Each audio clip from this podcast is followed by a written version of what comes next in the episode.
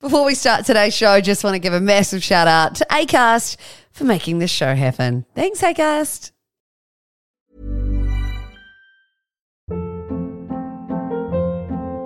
Hold up. What was that? Boring. No flavor. That was as bad as those leftovers you ate all week. Keke Palmer here, and it's time to say hello to something fresh and guilt-free. Hello Fresh. Jazz up dinner with pecan-crusted chicken or garlic butter shrimp scampi. Now that's music to my mouth. Hello Fresh. Let's get this dinner party started. Discover all the delicious possibilities at hellofresh.com.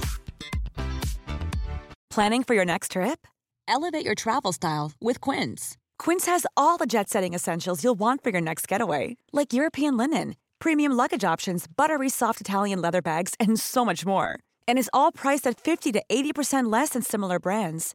Plus, Quince only works with factories that use safe and ethical manufacturing practices. Pack your bags with high-quality essentials you'll be wearing for vacations to come with Quince. Go to quince.com/pack for free shipping and 365-day returns.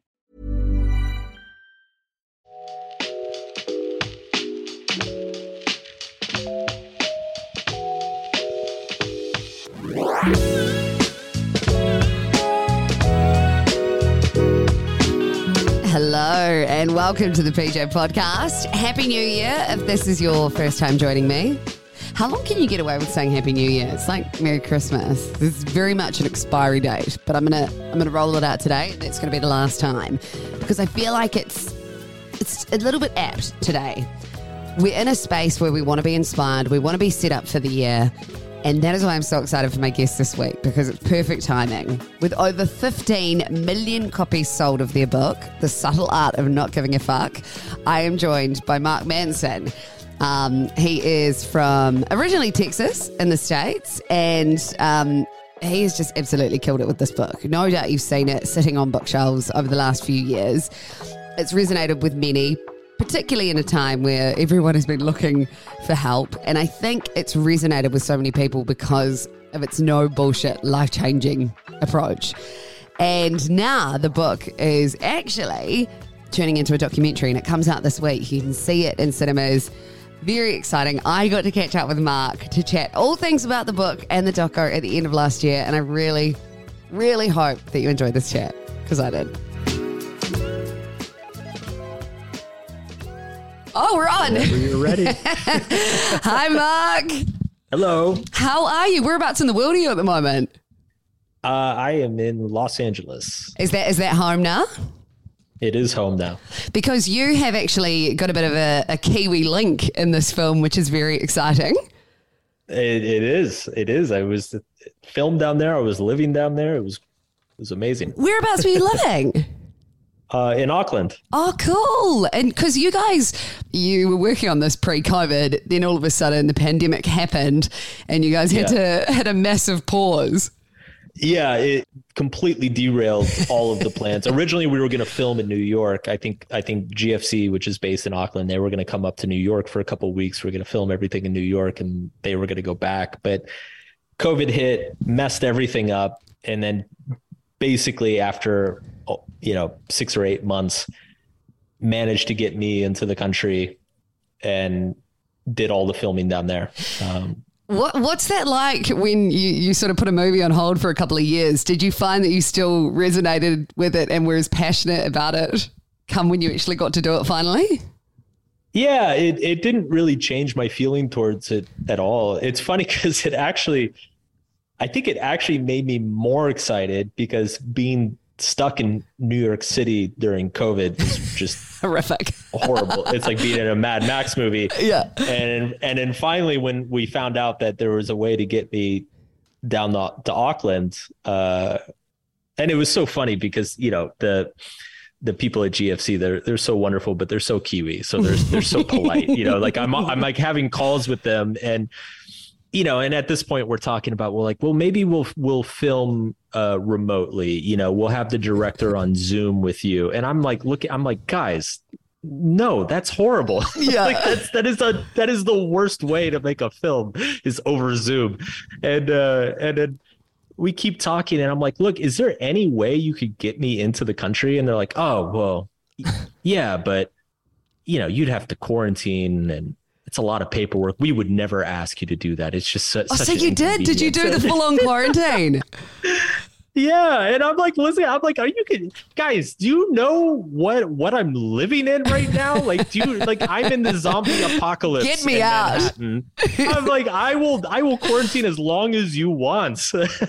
Get me out of here. oh, but you finally got to do it. And um, God, it Yeah. must have felt good to get out. It was it was uh yeah it it it was amazing. So we we ended up you know filming last for maybe I, we filmed on and off for a couple months and then and then my wife and I we stayed down there for another two or three months.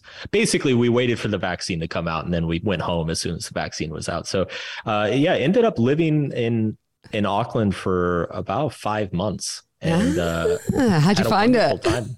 loved it. Absolutely loved it. Uh, it's- yeah, it's just such a, a beautiful country and um, just very friendly, relaxed people and very underrated food. Like Yes. you guys have And coffee.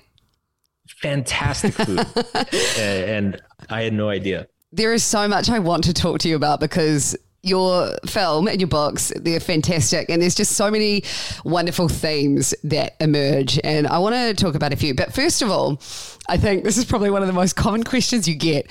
Mark, are you a psychologist and why are you writing a self help book? Uh, no, and I have no idea. Um,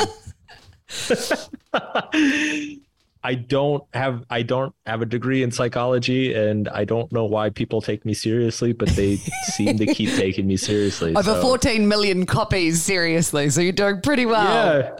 Yeah, yeah, uh, yeah.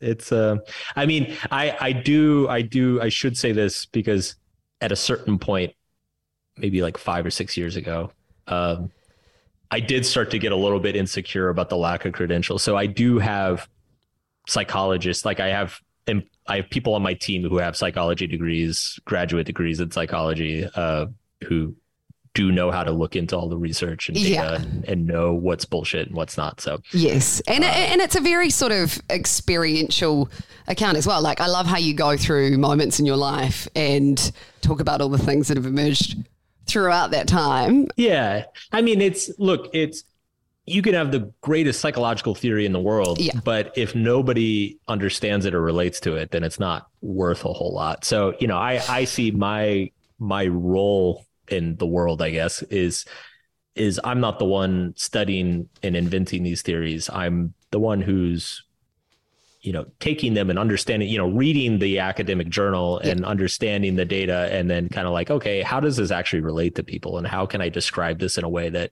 people can benefit from because you start off the, the film talking about the the very dangerous uh, mentality that a lot of us have in society, which is I will be happy when dot dot dot, and it's just this constant dangling of a Yeah. carrot. And even when you know that, like even I'm aware of that theory and how dangerous it is, I still find it creeps into our life all the time. So much so, Yeah. like in trivial ways, it will manifest in my own home. I'll be happy when the house is clean.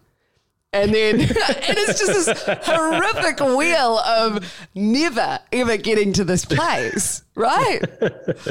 yeah pretty much we're just we're like stuck on a hamster wheel in our own heads so, do you have like a hack or a shortcut to get out of your head like that?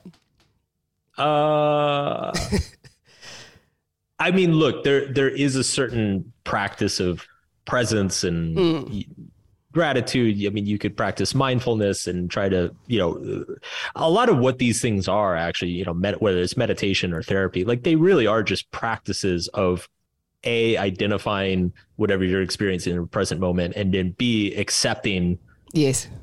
whatever that experience is in the present moment um, and kind of letting it go. And so you can get better at that. But I don't think anybody, like, unless you're like the Dalai Lama or something, like, nobody hits the point where they're just always nailing Yeah. the happiness train every second of every day. Like, you know, we all get sucked into our neuroses and get triggered by things. So, So, yeah. Yeah. it's a constant practice. What I love about it is because you, you hear the title and it's like the subtle art of not giving a fuck. And it, it sounds really brutal. And it's like, oh, he doesn't care. Like, is it all about not having meaning? But actually, when you crack it down and you get to the root of the film, it's about we have limited fucks and it's about choosing which of the fucks. Do you love that I can just swear in this because it's the name of your book? Um, like, it's working out what fucks are worth giving a fuck about. Yeah. It's For about, sure. It's about For it. sure. And, and and it wasn't until you were faced with a, a death of a friend of yours at, at age 19, wasn't it? That you really Mm. had to face that. it was a wake up call for me. Mm. Um, I, I, I think I spent most of my teenage years avoiding caring about anything, uh, because you know, just because I was hurt and scared and immature, you know, all those things. Um, and yeah, it was it was the death of my friend Josh that w- was kind of like the wake up call of like, dude, that could have been you. Yeah. Like, it, what are you doing? You know, like get your shit together, man.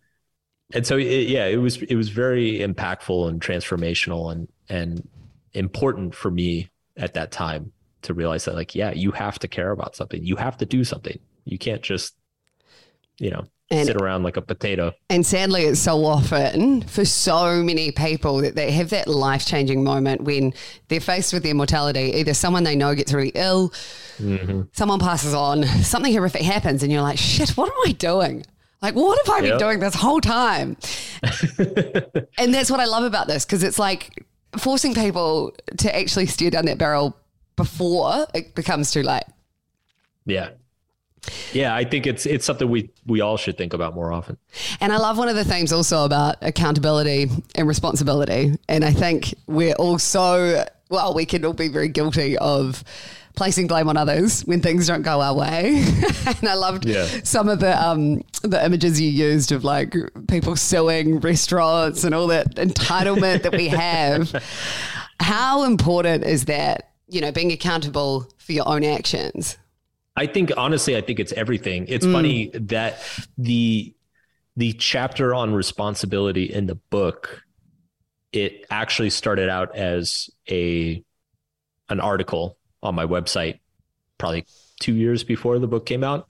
Uh, and the title of that article was called "The Prime Belief," which I argued in that article that basically until you believe that you're responsible for everything in your life, like nothing else is going to work. As as long as you operate on the assumption that the world is something that happens to you and you are not something that happens to the world. Like y- you're always you're always going to be powerless and feel disenfranchised no matter how good the advice no matter how much support you get no matter uh you know how fortunate or how many opportunities come down you're you're just going to feel like a passenger in the car of your own life. Uh and so to me it's that that recognition that it you are making a choice in every single moment what to care about what to focus on how to react to what's happening around you.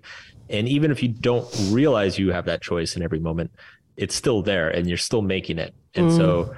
a lot of this stuff comes down to simply being aware of that choice being aware that you are choosing what to focus on choosing how to react to what you're experiencing and once you realize that, then everything else kind of kicks in. Like every other piece of adv- advice suddenly becomes way more relevant and useful. I found it really interesting the part where you talked about was it the, in the 60s where they raised the generation of the entitled. Was it the 60s or was it later than that? Uh, so I think you're talking about the self esteem movement. So Yeah. six- 60s and 70s was when it really picked up. And then as a result, we've seen a whole lot of entitled people who want everything without the hard work and without the sacrifice. I have a Yeah. three month old boy and I was watching that and I was like, but I want to tell him that he's amazing and he can do, you know, everything and that the world is his oyster. What would your alternative to that be? How do, how do you combat that narrative? Even when we're on a budget, we still deserve nice things. Quince is a place to scoop up stunning high-end goods for 50 to 80% less than similar brands. They have buttery soft cashmere sweaters starting at $50, luxurious Italian leather bags, and so much more. Plus, Quince only works with factories that use safe, ethical, and responsible manufacturing. Get the high-end goods you'll love without the high price tag with Quince. Go to quince.com slash style for free shipping and 365-day returns. A lot can happen in three years, like a chatbot may be your new best friend. But what won't change? Needing health insurance. United Healthcare Tri Term Medical Plans, underwritten by Golden Rule Insurance Company, offer flexible, budget friendly coverage that lasts nearly three years in some states. Learn more at uhone.com. Well, there, there's so there's actually some interesting research on this. They've actually found that the problem is so if you're a parent or a caregiver or a teacher or whatever, I think the key is that you're supposed to reward children for their effort and not reward them for just showing up.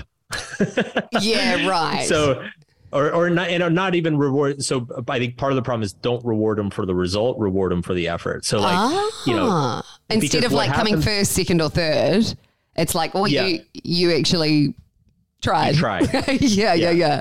Because and it works both ways because a lot of times, you know, you'll you'll get, you know, say you've got a child who's not good at something or not talented mm. in a mm. certain area and they put in a lot of effort, but they don't get the results, so they don't get the reward. So they feel like, well, I put in all this effort. I'm mm. a loser. I'm worthless, whatever. On the flip side, you have kids who do things that they are talented at, that they do have some natural ability, and they don't try very hard and they get first place every time and they yeah. get rewarded for it. And and so they develop that sense of entitlement of like, well, I you know, I'm amazing. I don't have to do anything. You know, this So is, it's again coming back to the need for that sacrifice and hard work and being yeah. rewarded for that in a, in a sense. Yeah. So apparently, the healthy way to build a sense of self worth in a young person is to reward them for the effort, not necessarily for the result, for the for the progress, I should say which by the way ties into everything we know about like happiness which yes. is like it's the journey not yes. the destination right like well and like as you as you talk about in the film um the war survivors which could be a controversial yeah. angle i guess but having survived and going through that trauma they admitted to you know being better people after that was that quite a bit down the track that they had that realization i think dabrowski did most of his work in the early 50s so it was probably five six seven years later mm. um, but you know it's funny like i just there's a concept in psychology called uh, post-traumatic growth mm. um, so you know everybody's heard of ptsd post-traumatic mm-hmm. stress syndrome but there's a much lesser known concept known known as post-traumatic growth and what's fascinating is that people who go through traumatic experiences, it's only a minority of people who experience PTSD afterwards. I, you know, I don't remember the exact amount, but it's, you know, 10, 20% maybe. Whereas a majority of people actually say that they experience some degree of post-traumatic growth. You know, wow. they say things like, like it made me a better person. It made me appreciate my relationships. It made me reconsider my goals and values. Uh, it made me stop taking things for granted. But you don't, it doesn't get the attention and the yeah. airplay. You know? But it's so true. It's, like every yeah. adversity, every hard thing that you go through in life, I feel like, yes, it's shit at the time, but you come through a stronger person every yeah. time. Yeah, and it, and it's it becomes a weird thing where you're like, I would never do that again. Yeah, yeah. but I'm, I'm yeah. but I'm kind of glad it happened. I did like how you spoke about um, how it's good to think of everybody is wrong instead of we're all right, you know, and it's like yeah. who's slightly less wrong. And I yeah. found that really interesting. And how could I be wrong in this situation? Or how could I be? It just kind of completely reframed it. And I think in a world where everyone is so adamant that their worldview is right, I found that really refreshing. Yeah, it's it's funny because sometimes my wife and my friends you know there's there's always drama going on on social media. There's always yep. some new scandal or yes. political crisis or whatever. And and i don't know. I i feel like i've gotten pretty good at having like a zen like indifference to most of this stuff. And there there are times where like my wife will show me something and she'll be like freaking out being like can you believe this? So you know and i'm like well yeah i can because people are idiots and yeah yeah yeah. That's just like we're all idiots. We're all just monkeys with like really nice clothes on. Because so of course they're going to behave this way. Yes. Yeah i just think that's so powerful because we get so attached to it. And as you say like it it comes down to our own experience which has shaped yeah. that view right? And then when you have your whole worldview changed everything flips up yeah for sure um, oh, what else can we talk about? The hedonic treadmill, spending all the energy, getting nowhere. I think, yeah, it's it's so interesting the day and age we're living in, and and the social media. I mean, everyone always talks about it being a highlight reel. Do you find that you go off it to stay sane, or do you still have some presence? So I I believe in something that it's sometimes it's called an information diet. Uh, I've referred to it. I wrote a couple articles calling it uh, uh, the attention diet but basically, what I have found, because it's obviously if you're doom scrolling all day, mm-hmm. that's not healthy or good. Mm-hmm. But then, you know, a few years ago when I would experiment with just not checking social media at all, I did feel a little bit disconnected, a little bit out of touch. You know, you start realizing like, well, there are some people I do want to know what's going on in their life, and I and you know, and there are authors and people online that like I do want to hear from. Mm. And so kind of the the solution I came to is just becoming absolutely merciless with blocking and unfollowing like anything anything that is even slightly impure in my social feed is just no my energy removed. has no time for that.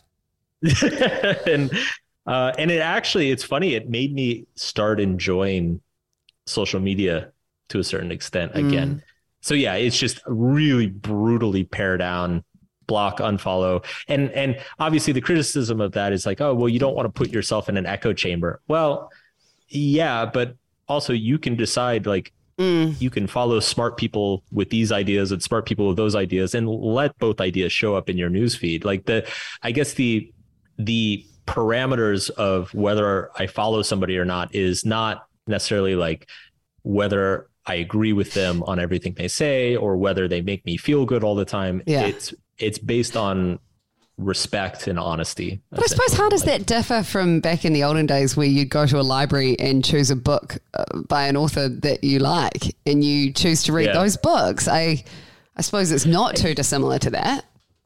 Yeah, honestly, and and this is something I've said for a couple of years now and it's nobody likes hearing it, so Bring it on.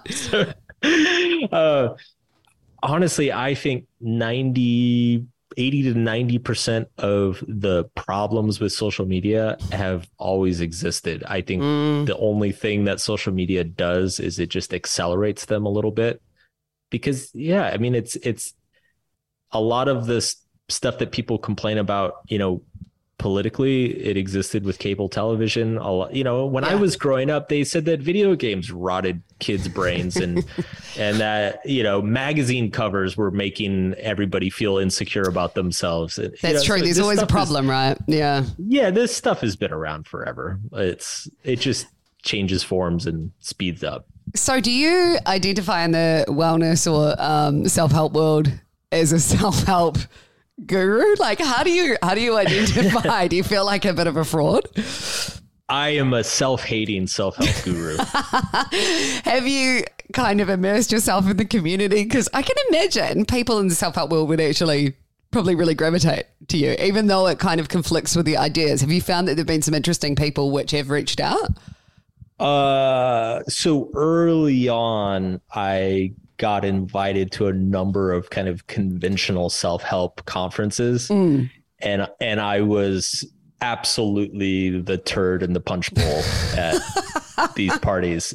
It was so funny. So this is something I've I've actually never understood, but yeah, a lot of like I am constantly critical of the self-help industry and a lot of the ideas within it and see i'm a sucker for it. career. i'm gonna be straight up. Like i've always been a sucker hey, for it. Like every self-help book i would have bought and i bought yours as soon as it came out. I was like oh i love yeah well no and this is the thing is a huge percentage of my fans yes. are self-help junkies. Like right. they're into all of it. They they love like eh, the more woo-woo and energetic it is the more they're into it. Yeah. and, and, and so i think what happens a lot is those people think that i'm that way too even though I like very explicitly say in my work that I think this is bullshit.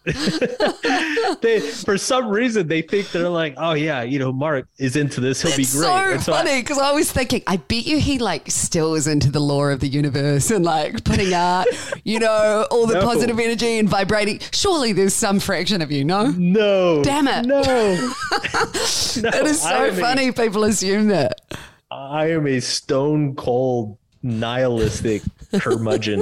And but yeah, I, I I got for a couple of years I got invited to these things and then, you know, I would get up on stage and they would start asking me questions and I you know, you you could hear a pin drop in the conference room. You know, like just people would look at me with such disgust and disdain. And uh yeah, and then I, I stopped getting invited. Yeah, okay, right. Damn it. That's so funny because I was like, now maybe behind the scenes, like, he'll be hanging out with Oprah and Gabby Bernstein and all the kind of like universe has your back people, but no, maybe No. not. Oh. I mean, maybe, maybe, maybe if you caught me like 15 years ago, there was definitely some of that. So Um, you so you did dabble quite a bit with oh yeah, oh yeah, a lot of woo woo. yeah.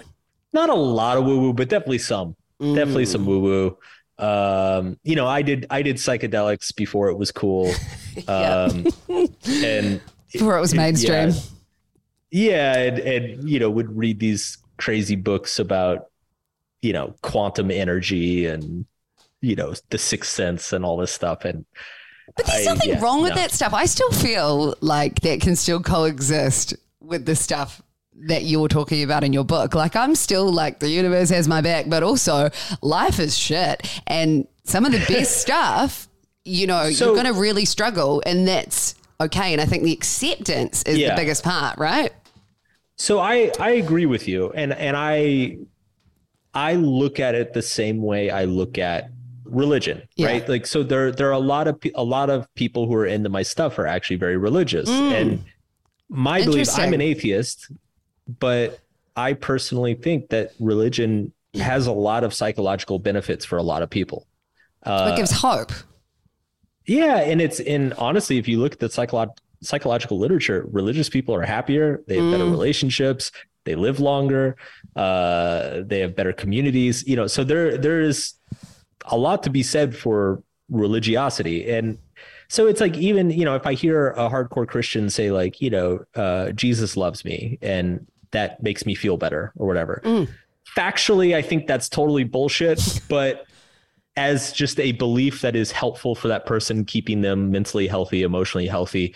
I recognize the value of that. And so when it comes to kind of these woo woo things of like the universe's energy and, you know, uh, whatever the new things are these days, I look at it the same way. I'm like, yeah, that's totally unscientific, but it makes a lot of people feel better. It makes them happier. It makes them more functional. They're not So- hurting anyone in the process, Exactly. unless they're taking advantage of people and, and taking a lot of money from them. But yeah which also the religious is you know that happens in religions too you know so it's yeah i see it kind of the same way So interesting. Oh my gosh, I would love to pick your brain all day. Um, are you going to come down to New Zealand to remote?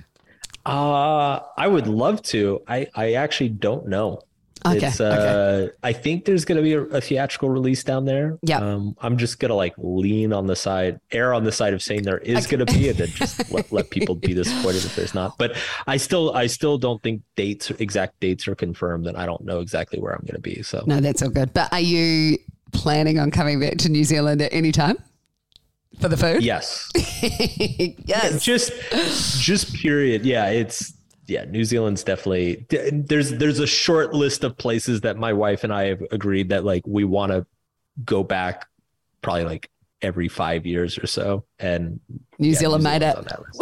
Woohoo! yeah Oh, well, Mark, I know you'll be very busy. You've got many interviews to do. Thank you so much for chatting with me today. It's um, been a real privilege to talk to you.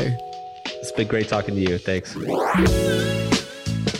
That was Mark Manson, of course, the author of the book, The Subtle Art of Not Giving a Fuck. Um, still feel so naughty saying that. Uh, but the movie, the documentary, is out in cinemas today. Uh, so go check it out if you're looking to be inspired. It is, it's quite brutal when you start watching it. You're like, oh, oh man, it might challenge, you know, the way you have seen the world. But I think it, it has some really sobering thought processes and um, ideas that emerge. And uh, yeah, I think it's it's something cool to watch as we head into a brand new year. So hope you enjoyed that chat with Mark. And I'd um, love to know your feedback. You can hit me up on Instagram, the PJ Podcast. Send me a DM. And if you haven't subscribed already, you can do so wherever you listen to your podcast. Leave a review, and I'll catch you back next week.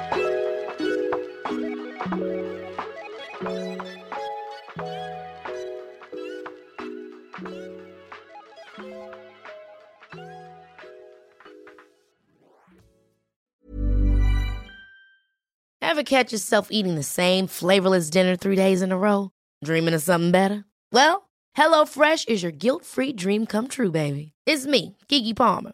Let's wake up those taste buds with hot, juicy pecan crusted chicken or garlic butter shrimp scampi. Mm. Hello Fresh. Stop dreaming of all the delicious possibilities and dig in at HelloFresh.com. Let's get this dinner party started. Even when we're on a budget, we still deserve nice things. Quince is a place to scoop up stunning high end goods for 50 to 80% less than similar brands.